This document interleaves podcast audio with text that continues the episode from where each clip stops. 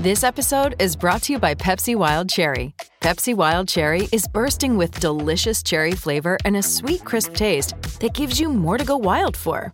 Getting wild may look different these days, but whether it's opting for a solo Friday binge watch or a big night out, everyone can indulge in their wild side with Pepsi Wild Cherry.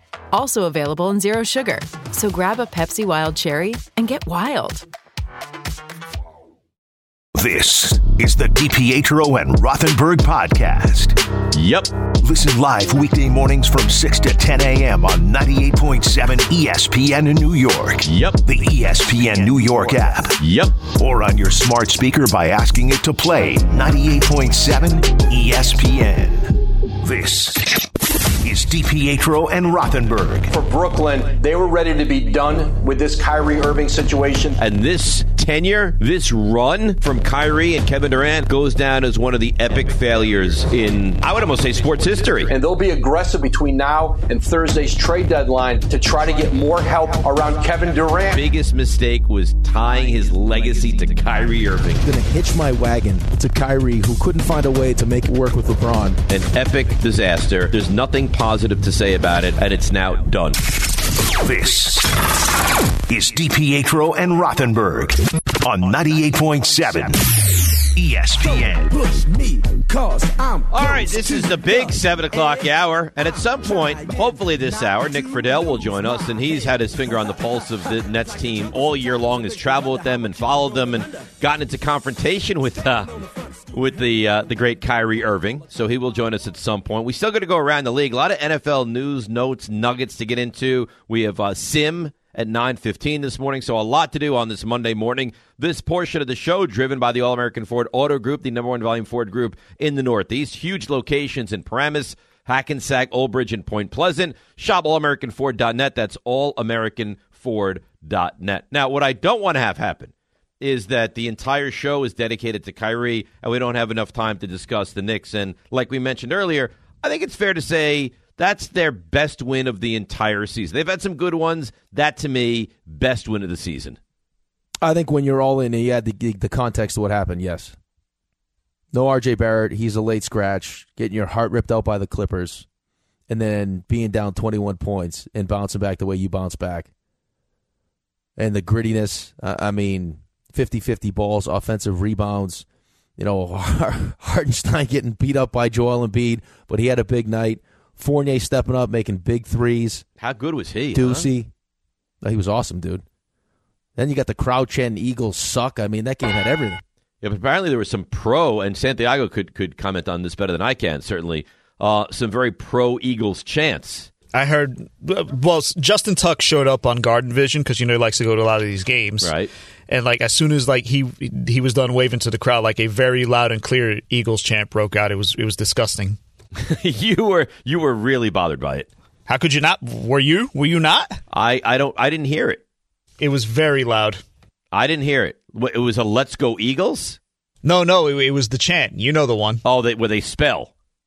Th- this one. Don't play it. No, no, no, no. What, you know what? Why Loud would and you- clear.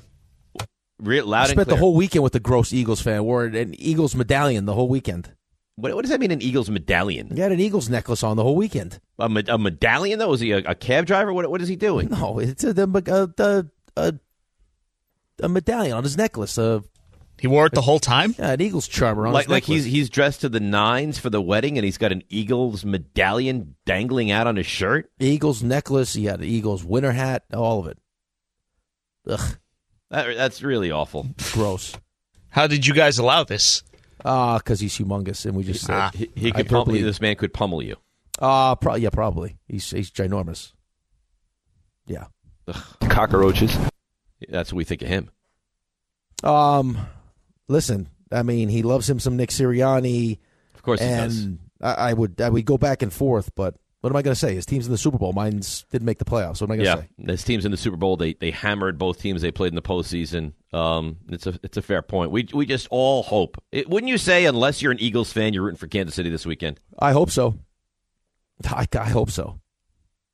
Yeah, I mean, how can you not? Andy Reid, Patrick Mahomes. Yeah, Mahomes is very likable. Like the Eagles are just they're unlikable.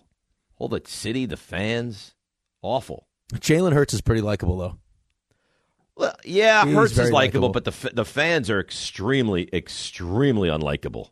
Coach unlikable, fans unlikable, GM unlikable. Yeah, Yeah, I don't find Roseman as unlikable as you do, but coach he acts up though too. He's coach the same is- thing. He acts up. Coach is grotesque. I mean, absolutely grotesque. Fans just repulsive. You know, I was thinking because people say, "Well, what do you want?" They're passionate fan base. You know, who else is a passionate fan base like Duke. Duke basketball. You go there, and and they're insane. But you don't fear for your safety when you go to Cameron.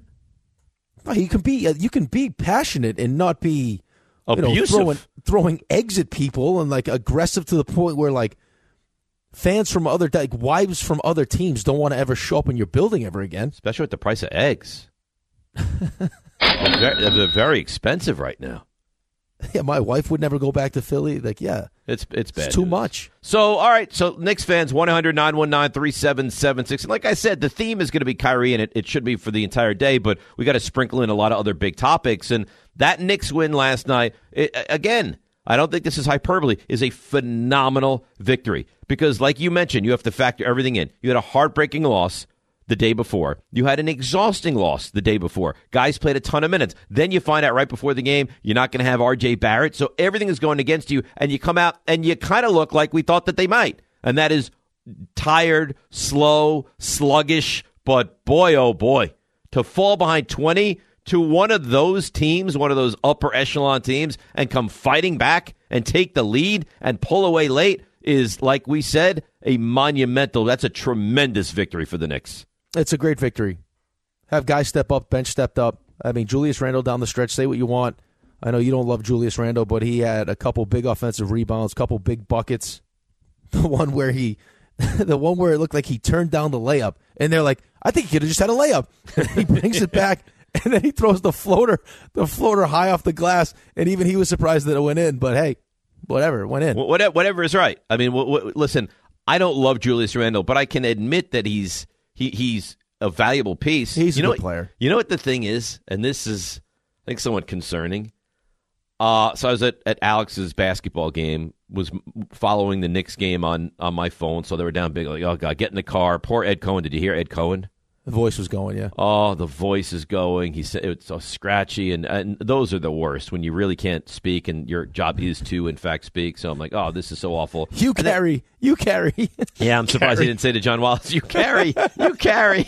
Why would you lock yourself into his fifth year option if you don't even? you, Oh my God, are you all right? You carry, you carry. you, you know, of that soundbite, That's one of the great ones of all time. the nicest thing in that whole thing is Raymond. Like Raymond has a genuine concern for my well-being in that soundbite. I was, I was I was worried. Oh my God, are you all right? you carry. You carry. because uh, that's what I, th- I think about the show. I'm not thinking about me. You added to it because you just you're throwing out the you carry. Your head is ducking out of the Zoom. Well, I was coughing. I thought this man was choking on air.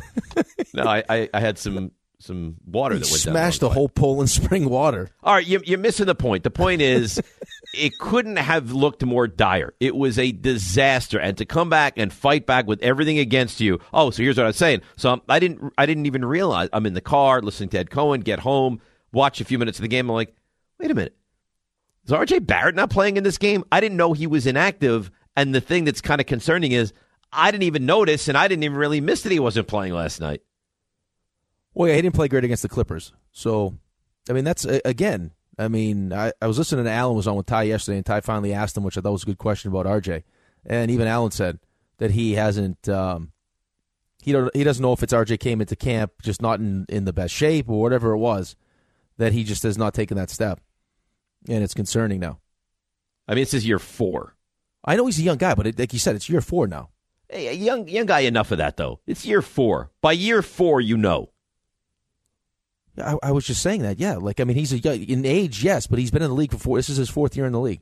Yeah, by year four, you feel like you should know. But again, I don't want to bury the the moment that you have to discuss, and that is that's a that's a that's a great win, is what that is. That's a fantastic win because that's again that's another that would have been another home loss, and not let's not forget either the Sixers had won eight straight road games too. And they've been playing great basketball, and and they're a deep, talented team, and you've struggled against them. And again, there's there's nothing negative to say. That is a sensational win for the Knicks yesterday. Sensational. Great win, great win. There's nothing you could say. So it's the first. It was my first thought after that game was this is the best one of the season for all the. I mean, all the reasons that we were just talking about. I mean, Fournier was, I mean, excellent, excellent in this game. Fournier was great. Ducey was good. Hartenstein was great. Hartenstein had 14 rebounds. 15. I'm sitting here looking at it. He's got 14 rebounds. 15. Um, 14. Well, they showed on the on the Knicks game last night that it was 15. Well, it was adjusted to 14. He had 10 defensive rebounds and four offensive rebounds. Well, then then MS. so you're going right after MSG and the statisticians at the Garden. Right at him. Is where you're going Right at him. because they had 15. By the way, Wow. did you see this the other night? Ja Morant. Speaking of uh, stats being adjusted, Ja Morant was like plus 750. There's going to be an issue with all the gambling that goes on now. He was plus 750 to get a triple double, right? He had a triple double. Take him out of the game. He's done. Rides the bench the rest of the way. They redo the stats after the game. They take away a rebound. He doesn't have a triple double. Oh, no. That's what happens, though, with all this gambling stuff. I man. know, but could, could you imagine if you had him to win to get a triple double and you're like spending the money, and then you find out later that they took a rebound away? Uh, no, I'd be pissed. Yeah, you would. Like, Ja Morant's got some stuff going on, too, now with his traveling, uh, with his. Um, it says this was according to the Athletic. Acquaintances of Ja Morant aggressively confronted members of the Pacers traveling party and later someone in a slow-moving SUV, which Morant was riding in, trained a laser on them.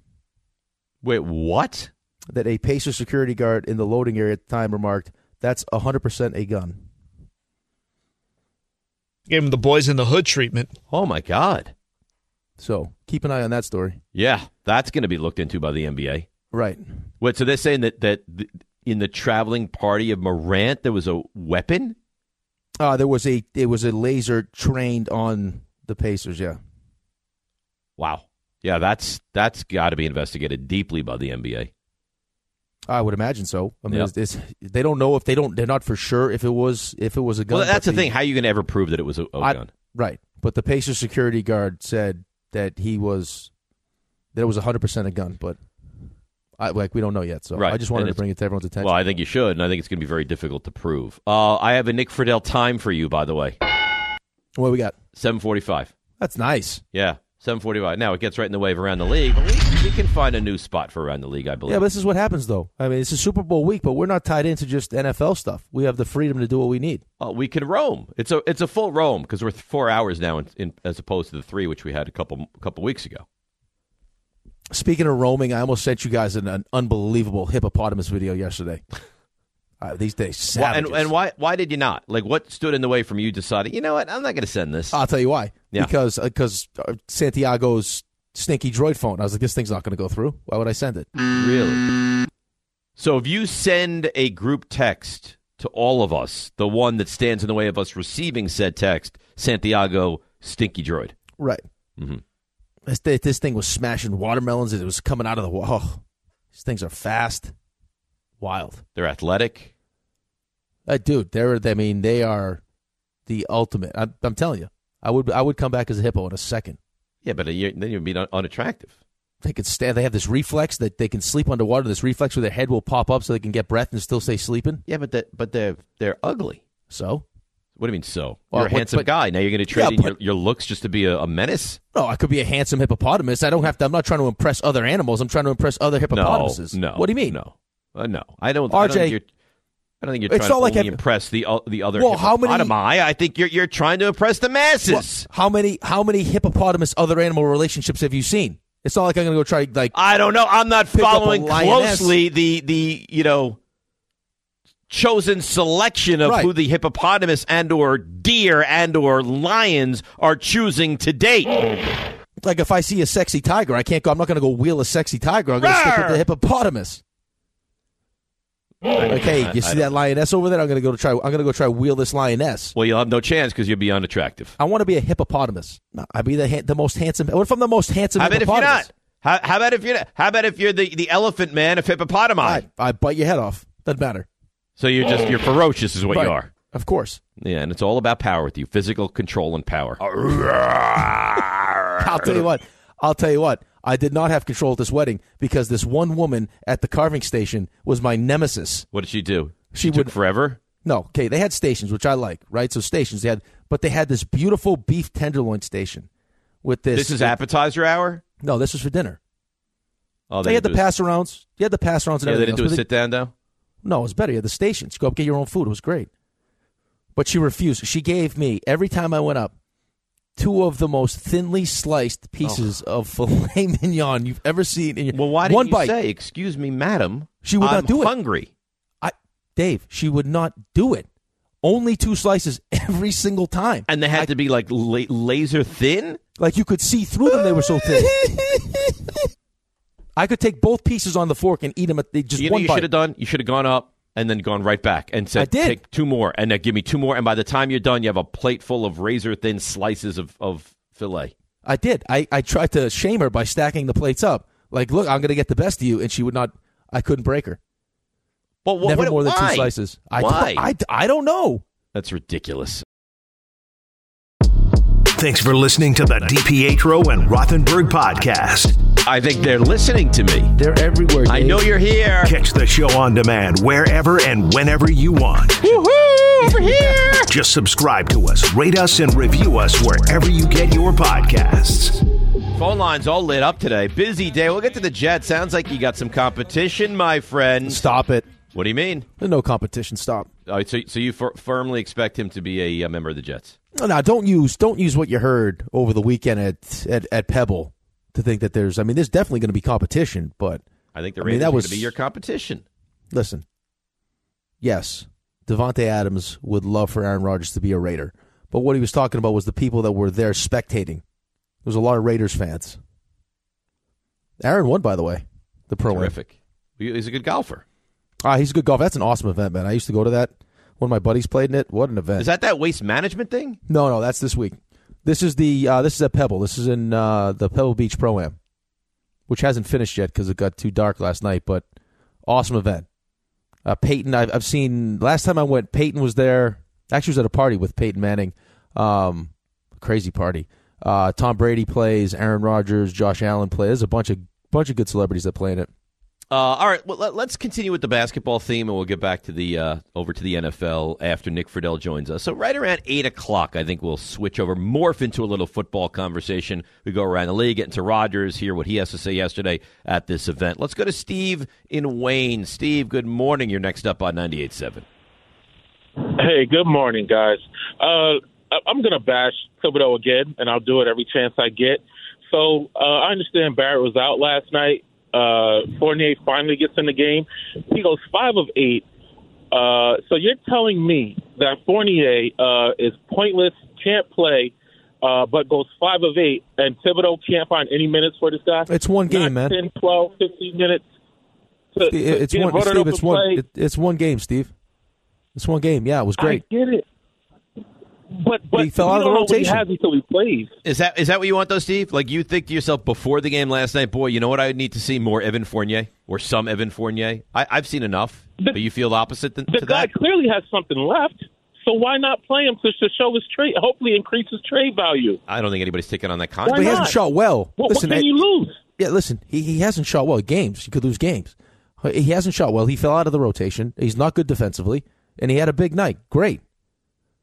It has not worked out from here. He shot Shit like he's real. very well last night. And that's terrific. And and I, I was thrilled that he did. But to look at him and say now he's a piece of the rotation off of one game where he shot the ball well seems silly. He's to shooting me. less than 33% from three right now on the season. He's a defensive liability. Well, he had a great game, man. Just enjoy the fact he had a great game. We could, I mean, yes. Could we use more perimeter shooting? Yes, we could. And Is he's a that pretty Fournier? good shooter. I don't. I don't think so. And neither does Thibs. But I give the guy credit though. He's a pro. I mean, he's a pro. You know, he keeps his mouth shut. And when he's asked to go in there, he gives everything he has. That's all you can really ask for. And he of- made I'm- big plays. He made big plays. The one pass he made, the, the one pass he made to uh, to Ducey in the left corner was a big was a nice play. He played well too. McBride's a nice player. He is. Well, they. I mean, they're finally they got some some contributions from their bench. That's been something that hasn't been consistent, right? Used to be one of their big time strengths, and now it's kind of going down to nine men rotation. Nine men rotation. Derrick Rose can't play. Like there's a bunch of. They've had some issues with the bench, but they had a big night last night. Raymond is puzzled with something. He said in my ear. What? Why? Why do you? Why does he keep calling him Deucey? It's Deuce McBride. Yeah, it's his nickname. Yeah, Deuce is the nickname. But, Yeah, so why can't I call him Deucey? I don't know. It's he's not playing hockey. That's a, that's a hockey ish nickname. You don't think anyone on the, they call him Deucey? Well, how, I, how- I don't think that they would- do. No. No, they Guaranteed call they him call him Deucey. You think it's Deucey? Oh, what do they call Deuce Bigalow? What does he call him? He calls him Deucey. Well, Deuce is already the nickname, though. Yeah, but you make it. You, you say Deuce. So D- D- Deuce Bigalow's given name was Deuce. No, no. Miles McBride's nickname is Deuce. I understand that, but you think that Deuce Bigalow's actual given name was Deuce? You don't think anyone in the locker room's like, "Hey, Deucey"? I haven't heard it yet. I guaranteed. I'll, I'll ask I around. Guaranteed. I'll ask around. Will Well, you? Will you then. ask? You know, why don't you go right to the source? Go to Deuce McBride and ask him. Maybe I will. I think you should. Say, listen, we're discussing it on the show. One of the guys on the show calls you Deucey and guarantees that that is your nickname. I'm just the- throw, I'm just locker room. thrown off by it. He he keeps going to Deucey. I'm like, mm, okay. He said, he said it for years. That's what he said. I've got Deuce Bigalow calls him Deucey. His that's nickname. that's it. It comes back to Deuce Bigalow. No, but I would just call. I would call him Deucey. If I was in the locker room, I'd say I wouldn't say Hey Deuce. I would say Hey Deucey. You think Deuce McBride is familiar with that movie? Yeah, uh, he has should to be. if he had. If he had, Yeah, I mean, he his has nickname's. Deuce. He has to be. How could you not He has to be familiar with that movie. ask him? Do it. Tell Ask tell him that. MSG you want to sit down with Deucey McBride. See what they say. I'll ask it that way and see where it Why gets don't me. you? Why don't you put in with uh, with PR for the Knicks and say I'd like a five minute sit down with with Deuce McBride before a game For the morning get- show. and then record it, and then we'll play some of the clips on the show with us the next morning. All right, we'll see if we can make that happen. With- yeah. Why don't we use you more? For I mean, you're at the you're at the arena we every really game. should take advantage of your, Right. your access to everything at the Garden. It's a different capacity, though. That's the. You know what it is? He's and all but- reporter. he's not. He's not nasty Santiago. He's professional. I buttoned can't. up I can't Santiago. be. I can't be Nasty Santiago over there. Yeah, why don't you go ask some questions though for the show? Ask some nice uh, some nice questions. Yeah, or or why do you go into those press conferences and be like, uh, yeah, Raymond Santiago representing DiPietro and Rothenberg. But but I'm not representing DiPietro and Rothenberg when I'm there. But for that question, you would be For that, you could have multiple roles. right. You could put, Could have maybe two capacities. hats. They're, they're in a completely different capacity. Have two capacities then. That's right. I- I'm here in, in dual capacity. Some people have dual citizenship. Why can't you have dual capacity? right. I'm not sure that's quite the same. I think it's very similar. Uh, we have to figure this out because we're it's, it's, we're wasting you. We're wasting you. You're over there. How close were you to doing play by play for Ed Cohen last night? I don't think it was that close. We managed. We, we managed to save him. Was there a, a, a contingency plan in place though? There was a contingency plan. yeah. Was And it you? Was that Pat O'Keefe? It may have been. It was, wasn't it? It may have been. Listen, we're not, we're not going to discuss that, but it, it may have been. It's all buttoned up over there. It's like ironclad at the Garden, isn't it? No, not really. Uh, you, of course it is because Santiago That's shows just- up. He's got his tie. He's got his sport coat. He's all button, Uh, he's all ve- buttoned It's up. very serious and very I'm trying to look professional. Stuffy. And on this show, it's the Cowboys thing. All right, let's go to Leo in the Bronx. Good morning, Leo. You're on 98.7 ESPN. Girl, what's going on, guys? What's up, buddy? No, and uh, just wanted to talk some Kyrie stuff. Okay. Um, I want to go back. Uh, you know, I'm not a Kyrie fan, but um, I feel like he gets uh, this whole thing started with the, the the COVID, and I wanted to take the COVID shot. I think from that point on, he's been uh, NBA enemy number one. Well, it didn't really But, start um, with the COVID, Leo. If you remember, the year before he went missing. Remember? In Boston? No, no, no. With the Nets, when when mi- didn't know they didn't know where he was. Remember Ky- when uh, when KD got hurt, right? when Kyrie went missing and showed up on like a Zoom for a congresswoman uh, during a Nets game, and then at a birthday party, and Steve Yeah, Nash had no idea where he was. Was that during the time when uh, Durant was hurt, right? Or no? I don't remember if Durant was hurt, but I don't. But what's the difference if Durant was hurt or not?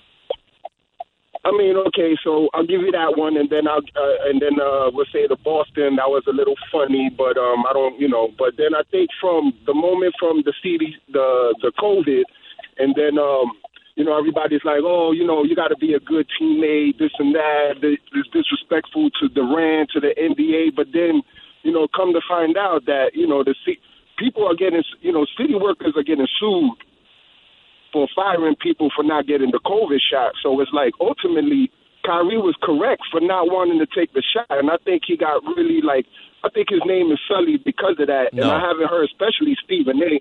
He was like the bandwagon of that, like.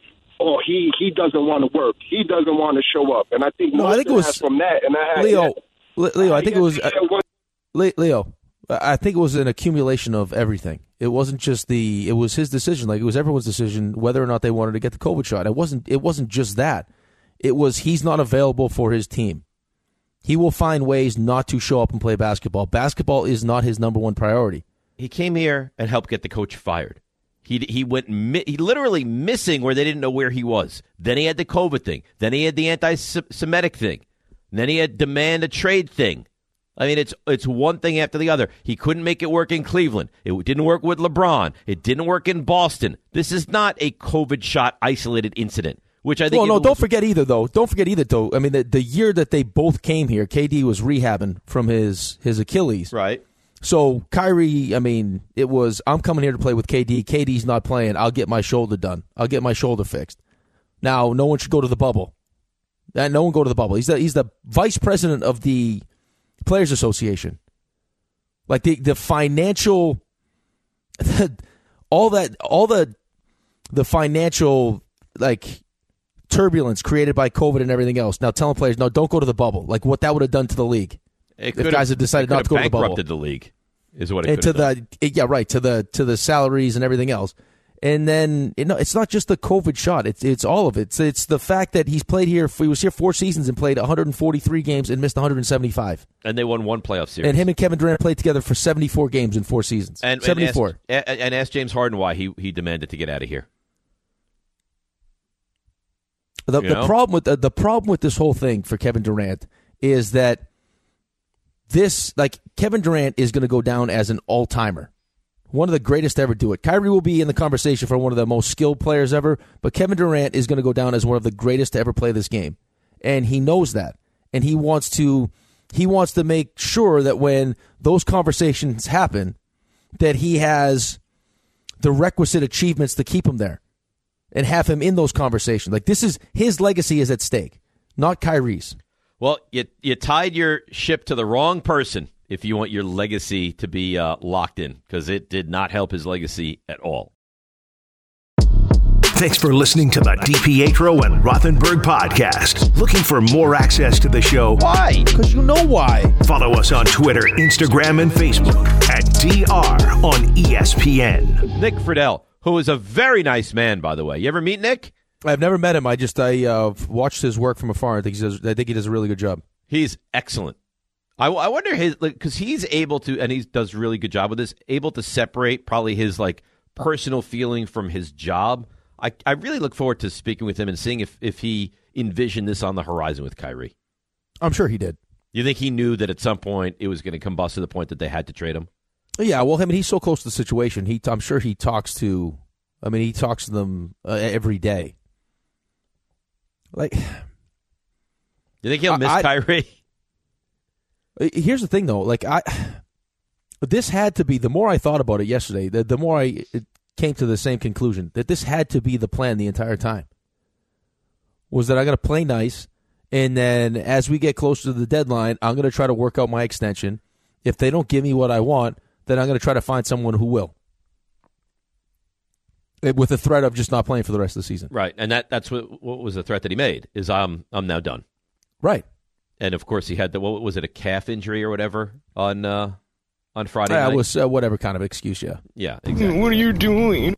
Uh, I don't know, Raymond, and you can correct me if I'm wrong. Do we have Mexico? We do not. Uh, uh, let, let's remedy that right away. Danny in Cancun. Good morning, Danny. Good morning, Rick and Dave. How are you guys doing today? We're doing great. I, I imagine you're vacationing in Cancun. Is that accurate? Yes, sir. Yes, sir. I just arrived yesterday, and as I landed, I saw Kyrie got traded. Um, right. But shout out to the company first of all. I gotta, you know, say that first. But as a Nets fan, guys, I'm ecstatic. I mean, he's been nothing of a headache. I mean, he's a ta- you know great talent, but it's been too many years of just straight drama. You know, hopefully now we can just play basketball and see where it takes us, wherever it takes us. But at least there's no more drama with it, you know, with the Nets as far as that aspect. You know what I don't understand, and thanks for the call, Danny. I, I, I, and you can cross Mexico off the list now, Raymond. I don't understand how you could be a Nets fan and be ecstatic. Like you put this plan in place, and it failed in a in a major, major way. How how can you wake up today and just be like, I'm I'm ecstatic at the way this has happened? I think because he's been such a problem that you're just happy that he's gone. But I and it's also just you- you're trying to make the best out of an awful situation. It was an epic failure. Epic. And I mean the amount of uh, the amount of draft picks and everything else else that you mortgaged to try to make this work hasn't. And now you're sitting here today with two good players. I mean, Dinwiddie's a good piece. Finney Smith is a good piece. Uh, you still have, I mean, you still have a good team, and we'll see what it looks like now that this team can focus on just playing basketball. But I I don't think you're closer to winning a championship. You still got Ben Simmons. Well, I don't. I mean, I question whether or not he really wants to play. Well, he And always will seems to this find a way be- to not I- play. I think the biggest thing you need to, and I'm going to ask Nick this, is is the plan or whatever moves they make before the Thursday deadline going to be enough to make Kevin Durant want to stay? Because that, I mean, he's he's the reason you did all this is for was to get to Kevin Durant, get, get Kevin Durant in the first place, and now the moves you're making to try to keep Kevin Durant happy. That is correct. And and now and now you have to do any, anything in your power to placate Kevin Durant. Now, if they lose Kevin Durant, nah, it's a Oh my god. And they, they they very well could. You, I mean, again, we haven't heard from him yet. At some point, he's going to say something. I have to imagine he was involved, or, or they let him know at least that this was this was going to happen. Um, yeah, they, they must have have. run it by. They must have run it by him and said, "This is this is what's going to have to happen now." And he and, and I have to figure he probably signed off on it and said, "All right, go ahead, get rid of him." I think KD likes the coach, and I I think KD is happy with just focusing on on basketball. But I think at 34 years old, and now with, I mean, what seems to be every year dealing with some kind of injury that he misses time because of, like clock is ticking on him. Like he can't afford to keep wasting years. So No. if you know if we get past Thursday and we'll see how the rest of the season ends up, but this team is nowhere close to being as good as Boston or as close to good you know as good as Milwaukee, then I mean, how does Kevin Durant decide to stay? How? I, I I don't know. I, I don't know how this is going to play out. I can't imagine it's going to end well for the Nets. Tristan Thompson kind of agrees with you and says KD will be the next one to ask out of Brooklyn. This is not uh just a Kyrie decision. I can guarantee you right now, Kyrie definitely spoke to, you know, easy money sniper Kevin Durant and definitely had this discussion. And Kevin Durant, I can almost guarantee, probably gave his blessing on it because you know what? Kevin Durant's probably next asking out.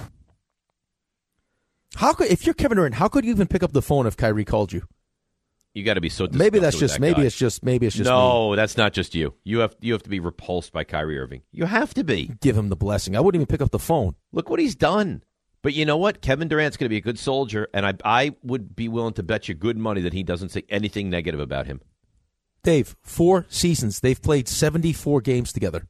And they have one playoff series win. One. That's it. I want to hear this one. Patrick in Harlem understands why Kyrie wanted out. Patrick, you're on 98.7 ESPN. Yeah, hey guys, first time caller, love the show. Um, I I just I heard that the guaranteed money that the Nets offered were only if he wins a championship, and I was going to ask you like, is that common for a management to to do that? So I feel like he took that as a slap in the face. Like, you know, if I got to win a championship just to get my guaranteed money, then I'm Is out it of here. common? So I was just curious No. what you think. No, I don't think it's it's not common, but it's also the Nets trying to protect themselves. Of course. I mean, y- and you have to understand that. Look at what the guy has put them through. You'd think if he came here, played at every game, was a was a good teammate, that they wouldn't have given him a four year max deal? No, of course they would have. Of course they would have. Uh, they would want him tied. They would have want him tied up as long as KD was here. And KD's got three more years left. So they feel like he forced the hand. They needed some kind of recourse in case things blew up, and that's what they offered. I don't. I think it's a smart thing for them. Of course, it was the A only thing. For, it, was, CYA. it was the only thing for them. Uh, let's go to Don and Patterson. Hi, Don. You're next up on 98.7 ESPN. Hey, good morning, fellas. Yeah, I don't think um, I don't think he makes it to the uh, end of the season. I think Mark Cuban, he's not going to deal with his. Well, he has to. Yeah, he's like a like a like a psycho girlfriend that uh, she's really hot and blah blah blah, but too much baggage, man. The guy's like out of his mind. Who knows? Yeah, but what's she's got this. But uh, she's got this special thing that she does that you just can't get enough of. Yeah, but you he's he's got to be he's got to be well controlled the rest of the season. Yeah, he can't go. He's he can't afford to, to, to not be a good teammate and, and blow the amount of opportunities got on the horizon financially. Yeah, that's why they that's why they gave up what they gave up. Is they're trying to they don't want to start wasting years of of Luka Doncic, and they need to pair him up with a superstar. And this was this was a chance because I mean, again, when you look at what you know Rudy Gobert went for, or some of these big time guys go for, and and come on, Ky- Kyrie Irving's such a better player than Rudy Gobert. It's you weren't giving up a ton to get a guy when when he's right is one of the best players in the NBA, who should be on his best behavior, and see how he fits with with Luka and Kyrie's trying to get paid, man. I wouldn't pay him, but No. he's hoping someone So, someone's will. go, so, uh, so he's going to be he's going to be good the rest of the year, and someone's going to pay him. All right, a man who has had his finger on the pulse of Kyrie Irving in this story, in this situation, um, is Nick Friedell, and he joins us here on 98.7 ESPN. Good morning, Nick. You're a busy man, I imagine. Guys, this is the craziest story that I've come across in my 15 year career covering the NBA. So it was. It was uh, not unexpected that it came down. I was just a little surprised that it came down so quickly after we heard about the request on Friday. But man, oh man, what an insane year it has been. All right, so so let me start out with this. You said it wasn't unexpected. You you had a feeling that he was going to request a trade as we got closer to this deadline this season. Like you, Well- you thought there was a real chance that he was going to be out this season. that that part, the timing of it all, was the only part that was a, a little surprising. Even his teammates who love him, Nick Claxton, Cam Thomas, are are two that come to mind. Saturday, guys, that that locker room just felt different because they're sitting there saying, "We love Kyrie, we support Kyrie, but we want to stand with our team." So the the reason I say that the whole thing wasn't that surprising is because over time, when you cover Kyrie and when you cover Kyrie as a part of this team, you learn that that nothing is is that surprising anymore. And I think with this particular request, with what happened over the last few days, that there were two factors in play. First, after he made it public or it became public, I think within the organization there were plenty of people that were just like, "Ugh, okay." You know, there was almost like a sense of relief, like, uh, let's make it happen this time because we're just so tired of all this because they had actually been playing well and he'd been playing really well.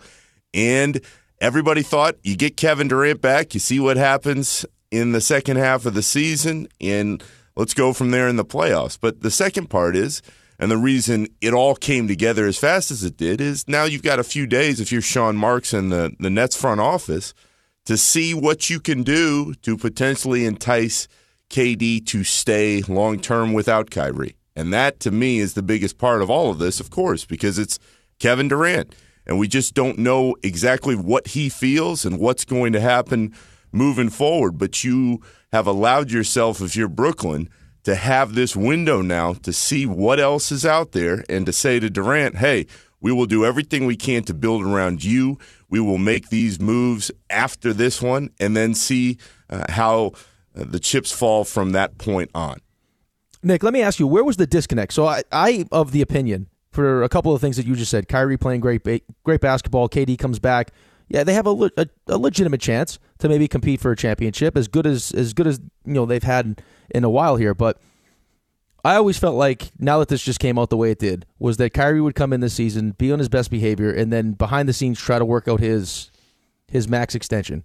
So where was the disconnect between what he was asking for and what the Nets were going to be willing to offer? in the end, the disconnect was all about the guaranteed money. And guys, I, I would point you back to a story from about two weeks ago that uh, our former colleague Chris Haynes did, in which he talked to Kyrie's stepmom, who also doubles as his, agent. And she said in as many words, if Brooklyn doesn't want to play ball, let's find out right now. And when that story came out, there were people in the Nets organization that were like, "What the hell is this? What what is going on? Why is this happening right now?"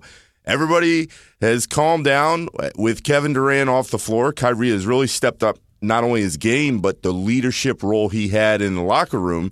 And when that story appeared, you went, "Well, what does this mean?" And on Friday, we figured out exactly what that meant because they weren't getting the contract and the guaranteed money that came with it that they wanted from the Nets. And that's when everything started to break down. So, in my mind, this was really uh, a relationship that was death by a thousand cuts in that there were so many different layers to it through so many different years. But in the short term, that is where the biggest disconnect came from because Kyrie thought, I'm playing really well. Everything's going along pretty smoothly. I want to get the money that I feel is due to me. It didn't happen. And as soon as uh, he figured out that wasn't going to happen, that's how we landed in the place in which we did. Nick Friedell joins us here, 98.7 ESPN. He has been on top of this Kyrie Irving story for the entire time and, and covering the Nets really, really well. And we appreciate you uh, joining us for a couple minutes here. You know, I, I find it interesting because you said teammates love this guy, like Cam Thomas and Nick Claxton just love this guy. Is that the prevailing thought? Because I, I can't wrap my head around the fact that he's so well liked and, and received with all of the antics he's he's been involved with over the years his teammates and the organization, for the most part, really like this guy, or is it just a, a few select people? Well, last year, I'd I'd go back to James Harden because everybody appreciates the talent.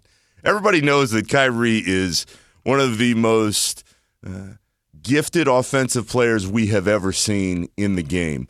And guys, I can't stress this part enough it's not just inside the, the Nets locker room, it's all across the league. When you talk to players, there's a respect for LeBron, of course, and people respect the hell out of KD, but it's Kyrie and Steph, usually for the generation coming behind, who are elevated to a different level. But I go back to James Harden because Harden had the respect for the player that Kyrie is. But around a year ago this time, Harden was the one after a game in Chicago where he said, I'm going to give Kyrie that shot myself. talking about the vaccination shot. As we know, it didn't happen. Uh, Kevin Durant got hurt. Harden went, I don't want to play with this guy anymore. You can't count on him. And that was the beginning of the end there. So it wasn't every single teammate, but I tell you, having been around day to day, this group, those guys love the hell out of him. They respected him because they knew just how talented he was for them and he, he will continue to be. So uh, I think guys were frustrated. We didn't hear about uh, as much of that on Saturday, but there are a lot of guys still in that room now who are thinking this guy is one of the greatest players I've ever seen. And as Claxton put it, he's got to decide what he wants to do uh, for himself, and he's got to make that call. But in the same breath, there are plenty of people in the organization who think this guy is selfish and he's only going to do what he wants to do when he wants to do it. And now they got him out of town and they've got to figure out what's going to happen next with Durant. Nick Friedell joins us here on the show. Nick, was this something that ownership and Sean Marks ran by Kevin Durant before they pulled the trigger on? Well, that we're going to hear from Sean Marks, and he'll say, "Well, Kevin doesn't make every decision in the organization." What I tell you in in anecdotal evidence is they know exactly what KD represents to this team. And in the NBA, in this era, there is not a big move that happens that doesn't have uh, some kind of sign off or at least isn't checked off uh, by the star himself. So uh, I don't care what happens and what kind of spin appears. Kevin Durant is at the focal point of everything that the Nets do. And there's no way he wasn't uh, made aware of what was going on and how that may impact his future. Nick, does uh, this is amazing to me? Does Kyrie have an awareness of how almost impossible he is? And how he has burned bridges in Boston and with LeBron and in Cleveland and now with the Nets, or is he completely unaware? Because he doesn't seem like he's a dumb guy. He seems like he's a bright guy. So I'm just I'm wondering how aware he is of the public perception around him.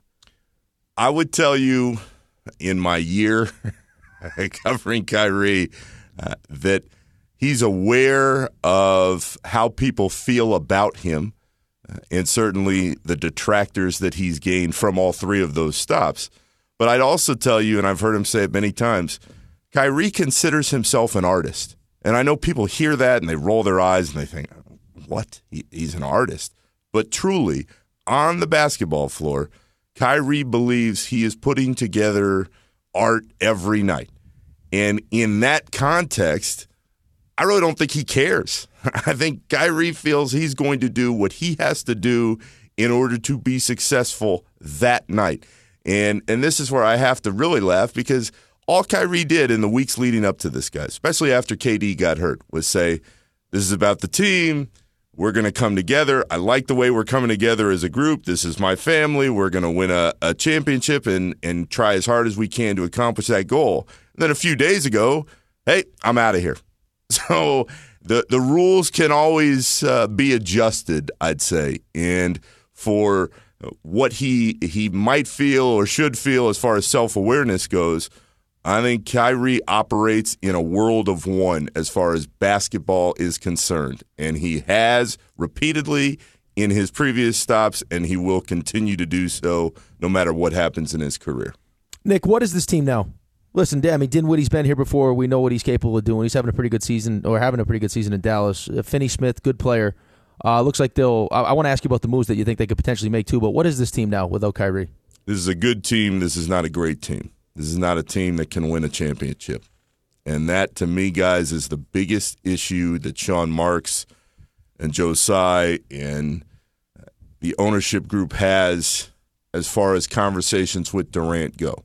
Because, in my opinion, there's not another uh, there's not another player who could come in given the assets and contracts you have on the books, specifically Ben Simmons, which we can spend another hour on, uh, and I don't feel like is getting enough uh, of of an interest from fans because they don't understand just how difficult that contract is going to be to move because he's played so poorly. But that is the problem for the Nets. They can be a really good team if Kevin Durant comes back, he plays the rest of the way because those two guys you mentioned, they fit with KD.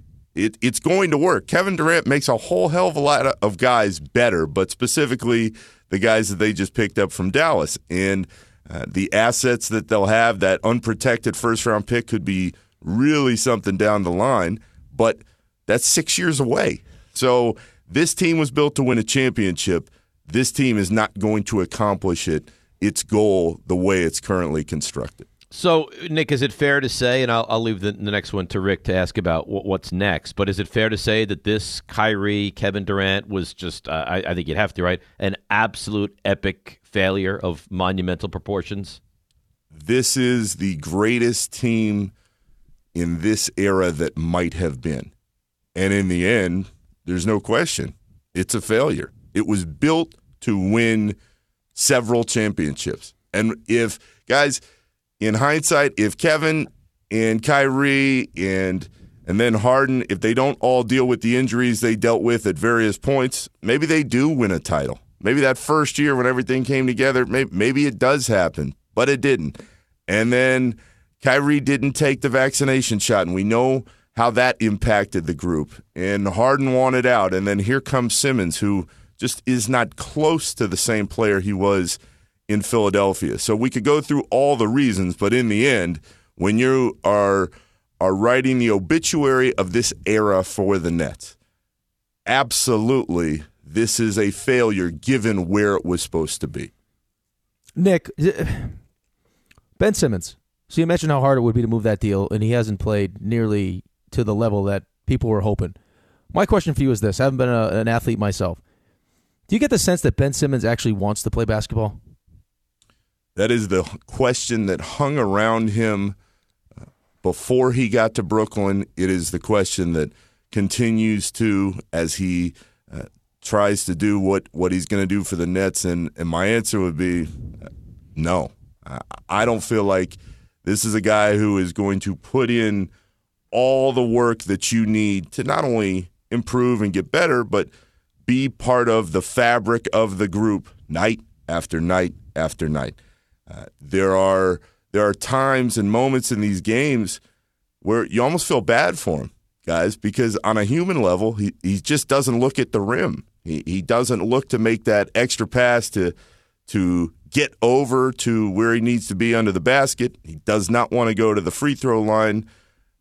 In my experience covering the league, I, I've really never seen a situation like that either where you have a guy a few years ago who was so talented, who looked to be a future not only all star as he's been, but a future Hall of Famer, and and his game just isn't close to where it used to be. And uh, having watched him and talked to enough people about that Philly run, this just does not feel like a guy who loves the game. It feels like a guy who loves being in the NBA and the money and the fame and all that. And I know he's put a lot of work into his game over time, but in order to be great for a sustained amount of time, you've got to do it day after day after day.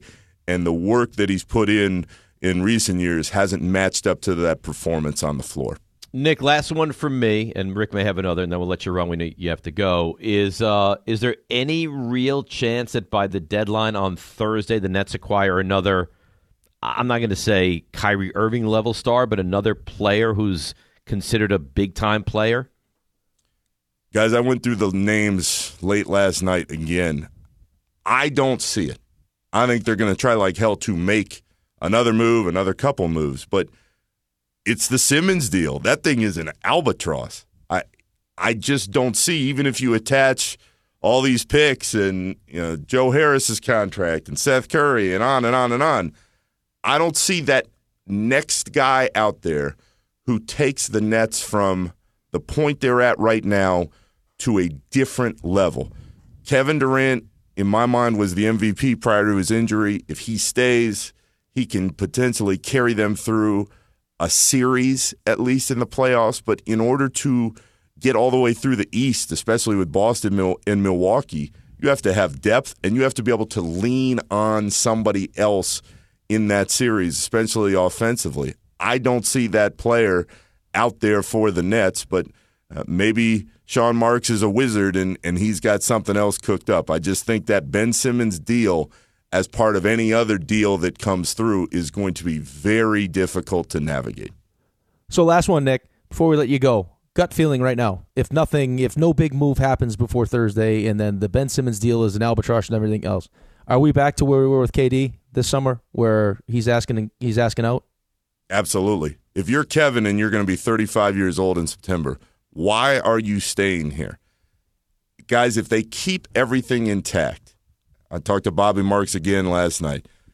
If you are the Nets and you have everything in play, the only moves that they can make uh, from a salary cap standpoint are you've got the taxpayer mid level and you can bring Seth Curry back.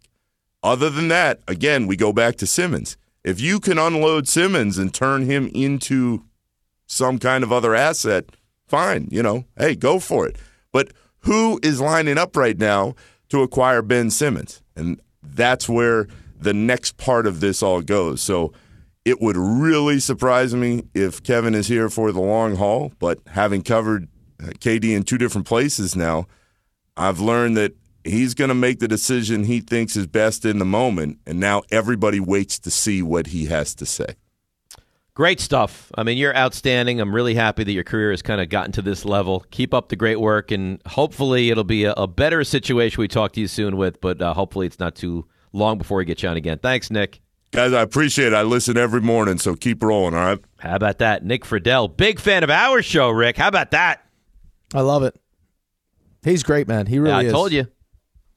Told you. He's excellent. I'm telling you, the, the more the more I think about it and having just you know Nick on and talking about it, this was the plan the entire time with Kyrie. For Kyrie to demand the, big the money, enti- and then the, the entire time, even going back to what he, yeah, like how Nick uh, described what it was like when KD went out, and him talking about how the team was coming together and we're family, and all this stuff that you know you would do to try to prove to uh, your coaches and the the front office that you were all in and you were someone that they could they could hang on before RJ screams at me. You're listening to DPH on Rothenberg 98.7 ESPN WEPN FM New York. Okay, go ahead because I know he was going to yell at me if I didn't get that in there before. Well, no, and then behind the scenes the entire time, the Haynes report comes out that his stepmom, who's his agent, is behind the scenes trying to work out an extension. Right. And they don't want to give them the guarantee money that they want, but they realize that if if that's something that we want, then we can't stay here past the deadline. So if they're not going to give it to us, we got to get out. Regardless of how he's playing, how the team is playing, what their chances to win a championship, throw all out the window. It was about him getting his money, and if they weren't going to give it to him, he was he was going to sit out or they were going to trade him. That's right.